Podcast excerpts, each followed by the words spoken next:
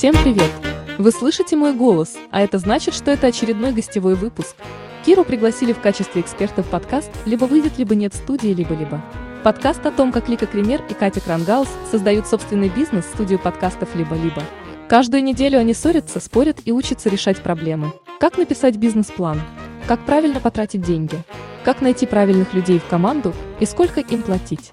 Ответить на эти вопросы Лике и Кате помогают друзья и знакомые, специалисты в разных областях бизнеса. В этом выпуске Лика и Катя узнали, что беспокоит коллег в их трудовых отношениях, и теперь они отвечают на их вопросы публично. Киру позвали помочь ответить на эти волнующие вопросы. Полную версию подкаста слушайте на ресурсах студии «Либо-либо». Все ссылки будут в описании. Привет! Это подкаст «Либо выйдет, либо нет», и мы рассказываем о том, как мы строим наш бизнес, студию подкастов «Либо-либо». Я Катя Крангаус. Меня зовут Лика Кремер. Привет! Это выпуск о том, что мы должны своим сотрудникам. Ко мне регулярно приходят коллеги и о чем-то просят. Кто-то больше денег, кто-то отпуск или отгул. И вроде бы главное мое обязательство – это сделать так, чтобы все процессы были налажены, а гонорары и зарплаты мы переводили вовремя. Но несколько месяцев назад наши сотрудники стали все чаще причитать, ворчать, что жить так нельзя, нам темно, тесно, мы хотим окна и нормальный офис. Мы сидим в пятнадцатером в одном маленьком, темном, унылом помещении. Одновременно проходят три зум-конференции, и у всех очень плохое настроение. И мы поняли, что хороший офис – это то, что мы должны своим сотрудникам и прямо сейчас. Честно говоря, мне это решение далось нелегко, потому что я не понимала, какой смысл в ситуации, когда большинство маленьких бизнесов из-за карантина, из-за кризиса вообще отказываются от того, чтобы снимать офис, работают удаленно, экономят таким образом. Зачем нам тратить в три раза больше денег на офис? Но я могу сказать, какая у меня была логика, что я абсолютно уверена, что в карантин все люди в мире испытали адскую психологическую травму. Это очень влияет на работу, на настроение, на производительность. Понимаешь, я за все хорошее и против всего плохого. Но в тот момент, когда я вижу, как у нас заканчиваются деньги, и для меня эта картина похожая на движущийся поезд, под которым скоро закончатся рельсы, и я вижу, через сколько километров они закончатся, и тут...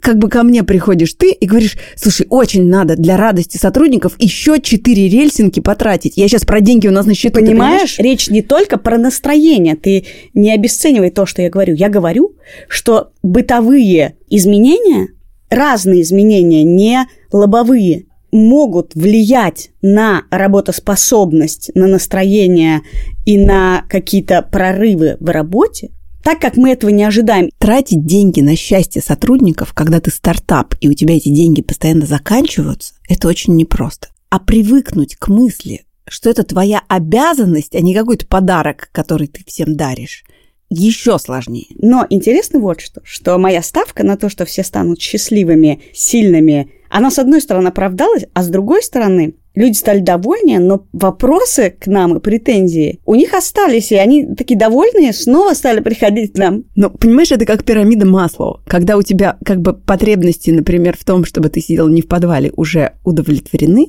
у тебя появляются другие, более серьезные. В общем, мы попросили наших коллег прислать вопросы, которые у них к нам накопились. Привет! Лика, Катя и Андрей. Есть ли у вас в планах вводить какой-то соцпакет для сотрудников? Я не хочу работать в корпорации, и я понимаю все плюсы и минусы работы в маленькой компании. Мне кажется, что в текущих обстоятельствах мне все равно не хватает четкого ощущения, как происходит мой рост. Но, может быть, это такие разговоры, которые нужно инициировать как бы сверху, чтобы у всех было представление о том, что, например, приходить и говорить об этом не страшно. Меня, безусловно, беспокоит вопрос отпусков. Может быть, можно было бы как-то это структурировать? Студия достаточно молодая, и поэтому все гибко, все может сто раз поменяться. И это нормально, но от этого я чувствую средней степени незащищенность. Каким вам видится идеально для вас будущее студии, либо-либо года через три, например? И где в этом будущем находится, собственно, команда студии и у вас текущие сотрудники? В этот раз мы решили ответить на эти вопросы публично в этом выпуске подкаста, но чтобы не обосраться, мы решили попросить э, о помощи человека, который профессионально умеет решать такие вопросы в разных компаниях. Меня зовут Кира Кузьменко. Сейчас я руковожу рекрутинговым агентством New эйч ар. Мы специализируемся на поиске в ай ти. И я кофаундер сервиса анонимного поиска работы GeekJob. Я пошла к Кире не только как к эйч ар, но и как фаундер к фаундеру. И тут важно, что совсем недавно я была наемным сотрудником. И в этом смысле была по другую сторону баррикад. Это у меня были вопросы к руководителям компании, где я работала. При том, что мы с тобой работали, в общем, в стартапе. И, казалось бы, наше начальство находилось в том же виде, в котором и мы, когда надо быстро бежать, когда заканчиваются деньги, когда подкладываешь рельсы. И когда один из наших сотрудников сообщил мне, что он уходит на работу в большую компанию... Стало больно, потому что первая мысль, конечно... Конечно, у тебя там все есть. А я кто? Я простая девушка. Да, я понимаю, что нечего нам этому противопоставить. И что делать с тем, что так будет происходить? Что сотрудники будут вырастать, и кого-то из них будут переманивать в крупные компании? Да, ты, как небольшая компания, скорее всего, будешь донором для крупных компаний.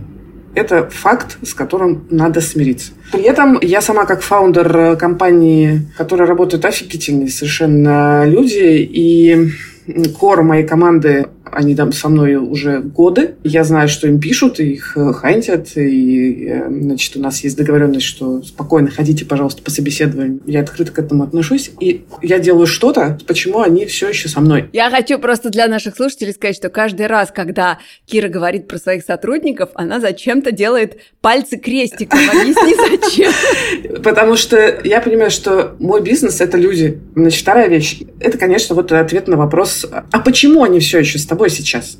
И это очень хороший вопрос. Этот вопрос, который ты должна себе как бы задавать все время. Что я такого делаю, что эти люди работают у меня? И это очень хороший вопрос, чтобы задавать людям. Тебе не нужно становиться такими, как Mail, Сбер, эм тэ эс и так далее. Тебе нужно становиться собой. Потому что люди, конечно же, работают за деньги, но сейчас рынок такой, что деньги получить можно.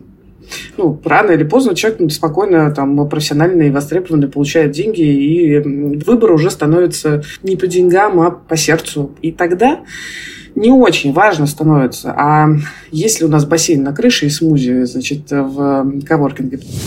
Меня еще волнует прозрачность. Мне кажется, что прозрачность – это безусловное достоинство нашей компании. А с другой стороны, я думаю, а в какой момент я должна остановиться? Вот в тот момент, когда у нас заканчиваются деньги, и я ношусь по офису и говорю, чуваки, у нас, кажется, все не очень. Я надеюсь, что мы выплатим зарплаты вовремя. И я нагоняю тревогу. Если у меня ответственность перед сотрудниками, эту тревогу не нагонять. Ты, на самом деле, пытаешься разделить ответственность, да, и призвать к эмпатии. Да. А они к тебе вообще-то пришли, как бы, где наш соцпакет? У них совершенно другое отношение. отношения. Они не хотят думать, что мама и папа, они сами не знают, где мы сегодня будем ночевать. Герман Греф бегает по этажам. А, вы знаете, что Путин хочет меня прижать? Что мне делать? И Волож такой, а, у меня сейчас отожмут, нас подомнут, мы станем государственными. И, все, и такие, да, мы понимаем, мы очень тебя сочувствуем, сочувствуем готовы, да, отказаться от всего. Хочешь, мы не будем получать свои опционы? Позиция, с которой часто наш сотрудник к нам приходит, это позиция ребенка по отношению к родителю. Мне что-то нужно, дай. Я не отношусь к нашим сотрудникам все-таки как к детям. Мне кажется, что они наши партнеры. То, что ты хочешь, это чтобы вообще не было разницы между начальником и подчиненным, между главой компании нет, что ты можешь открыть всем таблички. Вот, посмотрите, я не знаю, откуда взять деньги. У вас нет идей, где взять деньги?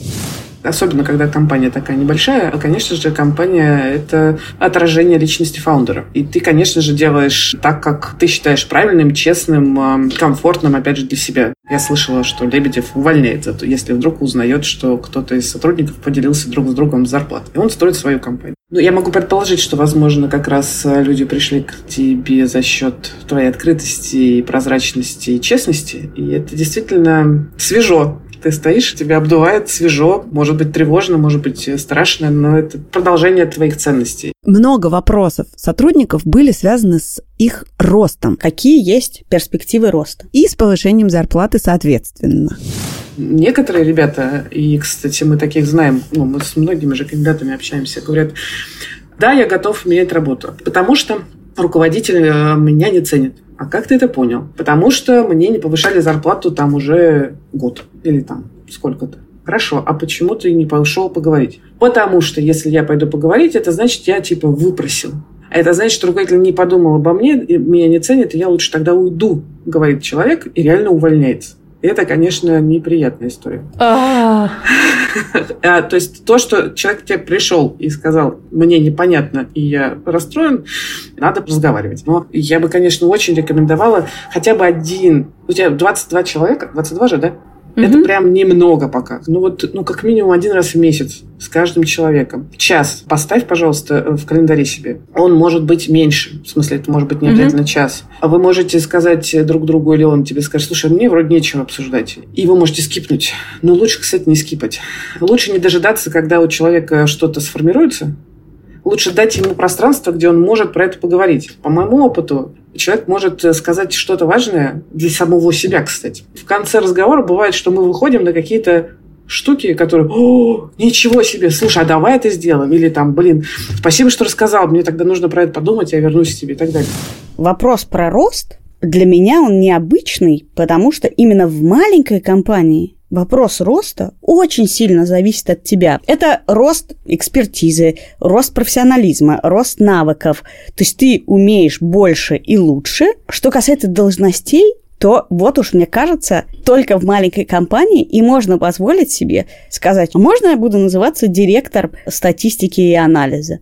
Ну и что, мы когда-нибудь скажем нет? Конечно, с деньгами сложнее. Либо мы говорим, мы индексируем зарплаты, либо мы говорим, чуваки, давайте раз в год, вот перед сентябрем, мы готовы с каждым говорить о том, что изменилось, стало ли работы больше, меньше, появилось ли новое. На самом деле, мне кажется, что как управляющим бизнесом нам надо понимать, что сотрудник может испытывать недовольство, но часто не мочь идентифицировать, что именно идет не так. Иногда человеку кажется, я очень задолбался, наверное, если бы я получал больше денег, я бы чувствовал, что это не зря. Хотя, вообще-то, на недовольстве известно, что повышать зарплату нехорошо. Ну, мне кажется, что тут как раз ответ Киры меня очень устраивает, что все проблемы, связанные с выгоранием, все проблемы, связанные с недовольством, и все проблемы, связанные с необходимостью и потребностью роста, они на самом деле идентифицируются на этих встречах один на один.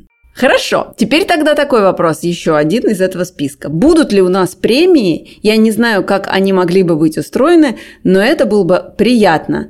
Меня бы это очень поддерживало, даже если это небольшой бонус в конце года. Смотри, что я по этому поводу думаю, мне интересно, давай, что давай, ты скажешь. Давай. С одной стороны, ну вот может быть премия, которую выплачивают всем в конце года, если у нас не минусовой результат и у нас есть на это деньги. А есть премия за что-то, например, за какой-то результат. И я не понимаю, какая из этих двух систем лучше, а может быть, ты знаешь какую-то третью, четвертую или пятую, потому что в ситуации, когда мы начинаем поощрять людей за результат, мы выращиваем внутреннюю конкуренцию, которая я не, не уверена, что это всегда добро, потому что я не хочу устраивать таракани бега внутри компании, когда кто-то добежал первый и говорит, вот, вот, и мне премия за это, я молодец, я отличник. Потому что ну, мне, мне кажется, что существуют другие способы поощрять людей за хорошо сделанную работу. А поощрять всех вместе скопом тоже какая-то ерунда. Ну, как, и, и главное, что у нас может, ну, он, у нас может просто не хватить денег, или все получат совсем по чуть-чуть. А можешь пояснить про конкуренцию? Потому что для меня, правда, это не очевидно. Я пришла к тебе делать что-то. Mm-hmm. Вот, и я что-то делаю хорошо достаточно. И тут значит, мы договорились, что если я сделаю что-то прям экстра, не знаю, приведу... Я клиентчик, например, твой, да? да. Вот, значит, и мы договоримся, вот, значит, у нас такой план, я должна его делать. Хорошо. Но если я сделаю экстра, приведу вот такого жирного клиента, который, значит, спонсором нашим будет, или, не знаю, там, увеличу средний чек каким-то невероятным образом, вот тогда я, не знаю, получу за это разовую премию, может быть. То, что говорит Кира, это очень понятная, верифицируемая штука. Я привел жирного клиента, и вот так. Когда мы говорим про людей, которые делают продукт, который мы оцениваем, ну, типа, это классный монтаж, это супер выпуск. Это все-таки очень необъективно. И понятно, что это превращается в политическую игру. Да даже если это не политическая игра, и, допустим, мы придумаем способ прикрепить это, например, к цифре прослушиваний, это все равно невозможно а понять, а кто, а как благодаря кому да. эти цифры прослушиваний можно случились. Давать командам. Да даже если команда моя, если это человек из другого отдела, который занимается продвижением. И это благодаря ему случились эти цифры. Хорошо, но можно давать тринадцатую зарплату. тринадцатая зарплата – это всем одновременно. Да. Это значит, что все, что мы накопили в декабре на то, чтобы прожить январь, мы как бы сливаем, и дальше, ну, а там как-нибудь проживем, рельсы положим. Ну, хорошо, тогда что, мы просто говорим, чуваки, я не знаю, у меня нет ответа, это хороший и, и сложный вопрос, надо про него подумать и придумать какую-то систему. Я хочу отозваться сейчас немножечко на тему, вот если я сделала у тебя результат, о котором мы договорились. Но не только я, а вот вся команда. Смотри, какая история. Если мы договариваемся о чем-то, то моя зона ответственности, чтобы я организовала так, чтобы вся команда мне, например, помогла. Да, можно по-разному, кстати, с этим работать. Например, говорить, смотри, бонус вот такой, я готова для этого выделить. Хорошо бы, наверное, поощрить команду, которая с тобой будет работать. Давай же обсудим, как нам это лучше сделать. Ну, ты как, например, не знаю, руководитель или лид этого направления, ну, ты, ты будешь отвечать за то, что этот результат случился. Ты имеешь право, естественно, распределить часть бонуса, например, те, кто помог больше. Это уже какой-то такой разговор более ответственный. В этом смысле самое привычное, что делают бизнесы, это официальное объявление о том, что вот мы работаем на такой результат, за этот результат отвечает вот такой человек, и вот так будут поощряться команды, если этого результата мы добьемся. А в этом нету подвешенного лакомства? Нет ли в этом чего-то унизительного? Я все время ищу, нет ли тут проблемы с тем, что я заставляю людей иногда бежать, например, за цифрами вместо качества продукта, условно. Ты можешь поставить целью качество продукта. Ну, в смысле, ты ставишь вместе с человеком, кстати, задачу. Ты не, ну, не очень же правильно прийти и сказать, я придумала, какую задачу тебе поставить. Значит, прийти мне, принеси на в два с половиной миллиона раза mm-hmm. больше денег. Это, конечно, все очень хорошо, но человек скажет, а я не хочу. Вот. И это же как бы про переговоры. То есть мы вместе ставим цели и достигаем. Могу рассказать, как компании и бизнесы платят вот этот вот бонус финальный. Да, да, давай, интересно. Я знаю несколько компаний, которые прям прозрачно сказали, смотрите, ребята, значит, наша цель – растить выручку. Энное количество процентов от нашей, там, не знаю, годовой или квартальной выручки мы хотим делить на всю команду. Теперь э, стоит другой вопрос. В каком процентном соотношении делить? А что, прям всем-всем? И что, даже уборщицы? Такой подход, по крайней мере, то, что я вижу сейчас по этим небольшим относительно компаниям, дает следующую картину. Давайте-ка не будем нанимать лишних людей. Потому что... Мы как-нибудь так сами справимся. Ну, потому что понятно, что тогда пирог не будет размываться. Я могу себе представить ситуацию, я думала даже об этом, просто мы пока до этого момента не доросли, что люди, которые работают в компании с основания... могут получить маленький опциончик. Да. Я, конечно, рассматриваю и это тоже, как и премию, и вот эта возможность получения каких-то денег на выходе. Это, на самом деле, не опцион, а просто денег, кратных чему-то. Как часть соцпакета. Ну, что такое соцпакет? Соцпакет – это не денежная форма дополнительного чего-то к зарплате. Да, и, кстати, о соцпакетах у нас есть и про это тоже вопрос. Будет ли у нас когда-нибудь страховка? Я боюсь, что однажды я серьезно заболею и не смогу работать, например, месяц. И тогда у меня и зарплаты не будет, и за лечение я заплатить не смогу. За два года существования компании такого ни с кем не происходило. Но вдруг когда-нибудь случится. Что произойдет, если вот твой сотрудник, например, серьезно заболеет? Тут у меня есть ответ, который, честно говоря, я не хотела давать, потому что... Ну, мне кажется, он как будто немножко манипулятивный, но у нас бывали случаи, когда у нас сотрудник заболевал тяжело или попадал в больницу, и мы в этой ситуации продолжали платить ему зарплату, как могли, помогали и в целом брали на себя ответственность за состояние этого человека. И мы так и считаем, что это наша ответственность, учитывая, что мы маленькая компания и большого соцпакета позволить не можем. Но рисовать на флаге то, что мы когда-то кому-то что-то помогли, и ходить, махать перед сотрудниками, это тоже как бы в этой ситуации не очень, кажется, корректный ответ. Ну вот, мы Пете помогли, и тебе поможем, что ты волнуешься? Кажется, что это и так не очень хорошо. Ты можешь сказать, смотри, у нас в компании устроено вот таким образом. А, да, у нас нет а, соцстраховки, но мы оплачиваем своим сотрудникам а, больничные. Ты будешь получать зарплату. В смысле, не то, что мы так делали, а в смысле, мы так делать и будем делать. Это публичное обещание, которое ты, например, можешь озвучить всем сотрудникам, всей команде, написать это где-то и так далее. Ну, например, я работала в компании, которая говорила, ну, нигде тоже в страховке не было зафиксировано. Говорит, мы всем девушкам, которые уходят у нас в декрет, оплачиваем полную стоимость. То есть мы платим официально декретные, но наши сотрудницы в течение года получают полную свою зарплату. Вот, и это, ну, наша ценность. С другой стороны, я бы тебе рекомендовала посчитать экономику. Я, с одной стороны, хочу всем все пообещать, а с другой стороны, я понимаю, что в какой-то момент оно просто не сойдется. Не сойдет, да. Поэтому, может быть, уже стоит подумать про экономику, а что если и сколько стоит, например, какой-то минимальный соцпакет, ну, в смысле соцстраховка, там, здоровье и так далее, что туда входит и так далее. Возможно, уже стоит заморочиться этой историей. С третьей стороны, я могу тебе предложить такой вот вариант, можно сказать, шеринга. Это довольно частая история, которая включается не только в маленьких компаниях, но и в средних. То есть там триста, пятьсот, и такое прям случается нормальная вещь. Компания говорит: хорошо, мы готовы платить страховку. Мы понимаем, что это важно, но мы знаем, говорит компания, что не всем это может быть актуально. И это правда не всем актуально, господи. Ну, там, по статистике, опять же, вот в одной крупной компании, по-моему, около семьдесят процентов вообще не пользуются страховкой. Поэтому почему бы, например, не сделать шеринговую историю? пятьдесят на пятьдесят. Что, а, пятьдесят плачу я, если хочешь страховку, давайте да. платить пополами. пятьдесят да. компания, да. пятьдесят ты. Хочешь? Да. Давай. Да. Не хочешь? Да. Раз, да. Разошлись. Да, это, а, это хоро... я про это не подумала вообще. Это хорошая штука. Причем что, у меня смысле... так было в одной компании, но я вообще ну, вот. это напрочь забыла. Потому что для нас все, это все еще дорого. Ну, в смысле, это mm-hmm. правда дорого. Ну, как бы тут нет никаких стыда говорить о том, что это правда дорого. Ну, и налоги мы платим, черт подери, большие, и, скажи, и все такое. Надо сказать, что мне дико нравится эта история. Но у меня такой возникает вопрос, что я, например, ну, редко пользуюсь страховкой. И когда я думаю про это, я думаю, блин, компания сейчас потратит на сотрудника двадцать пять тысяч, а нельзя ли мне эти двадцать пять тысяч тогда получить? Или там прибавка к зарплате вместо этого соцпакета? Потому что, ну, мне кажется, такой выбор многие совершат в пользу живых денег, а не страховки. Нет, так нельзя. А почему? Потому что если ты хочешь страховку, то это страховка. А если ты хочешь повышение к зарплате, это повышение к зарплате. Это две разных вещи. Раздели яйца по корзинам.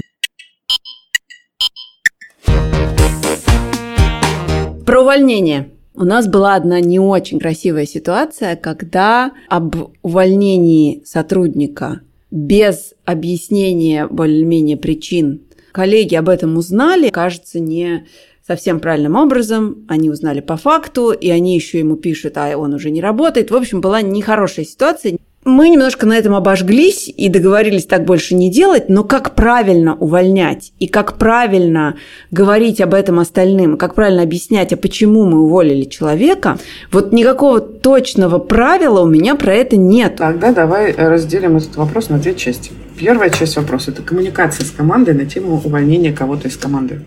Это, правда, непростая, но очень важная вещь. Мы берем много... начинающих ребят, стажеров, без опыта, например, в ай ти-рекрутинге, и вкладываемся в них. Я говорю: смотри, у нас есть две недели, за которые ты на нас смотришь, мы на тебя смотрим, и если что-то, мы понимаем, нам некомфортно, мы расходимся в эти две недели. Это какая-то такая нормальная штука, все про это как-то знают, везде как-то написано.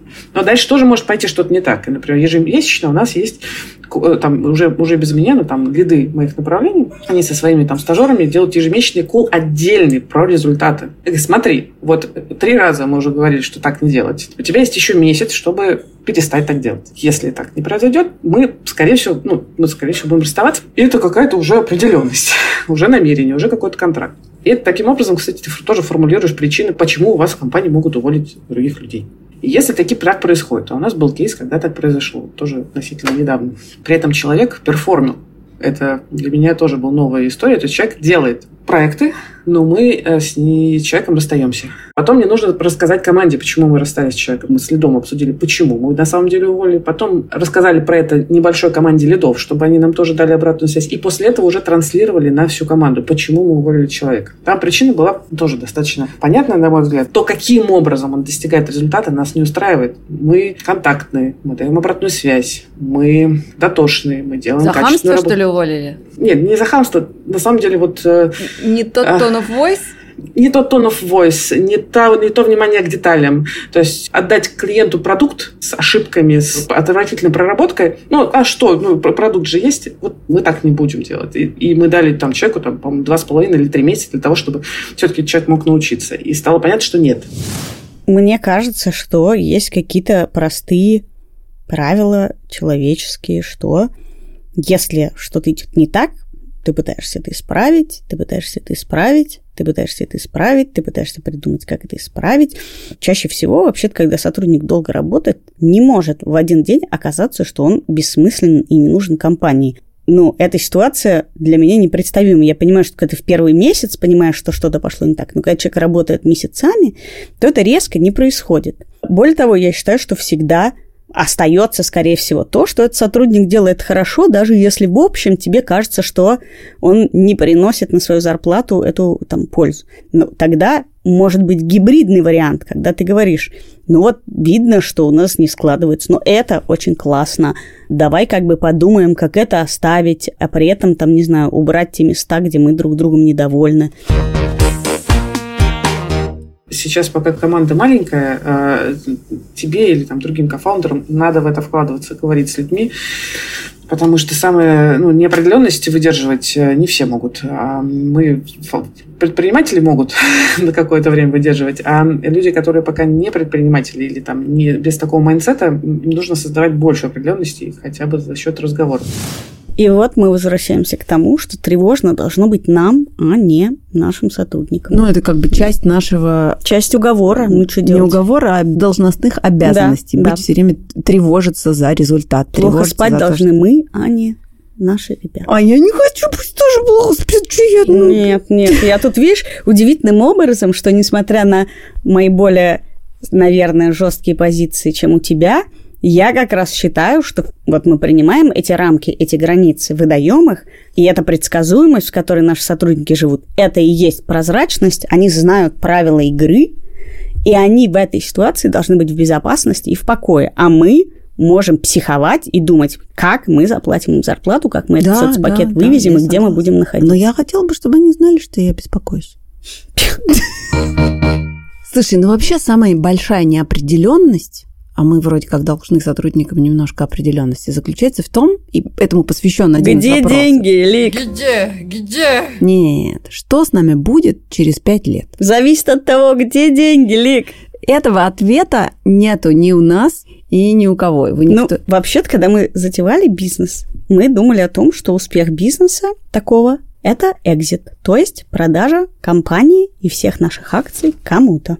Но, во-первых, эту ситуацию мы не исключаем, но и не стремимся к ней намеренно. Мы знаешь, что, что поняли? Что? Что тот экзит, о котором мы мечтали, невозможен. Ну, потому что мы не технологию продаем, а значит, мы продаем команду, мы продаем себя и сотрудников.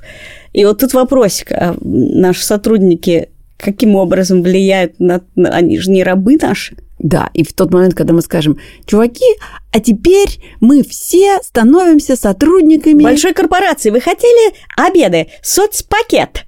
Work-life balance. Вот он. И, честно говоря, и это наша ответственность перед сотрудниками в момент, когда такой поворот станет возможным, пойти и поговорить с ними об этом. Все ли этого хотят, а может, кто-то как бы вообще в гробу это видал. Важно, что разговор это не праздный, а на самом деле эта тема возникла в жизни, и к нам приходил стратег потенциальный, который хотел в каком-то виде выкупить компанию. И теперь мы пойдем к нему. Слушайте в следующем выпуске. Это был подкаст «Либо выйдет, либо нет», в котором мы рассказываем о том, с какими трудностями мы сталкиваемся, пытаясь построить свой бизнес, студию подкастов «Либо-либо». Если вы мечтаете о своем бизнесе, вы можете посмотреть на нас и на все те ошибки, которые мы совершаем. Я Катя Крангауз. Меня зовут Лика Кремер. Если вы хотите не только слышать, но и видеть, что у нас тут происходит, подписывайтесь на наш инстаграм «Либо-либо студио». Пока. Пока.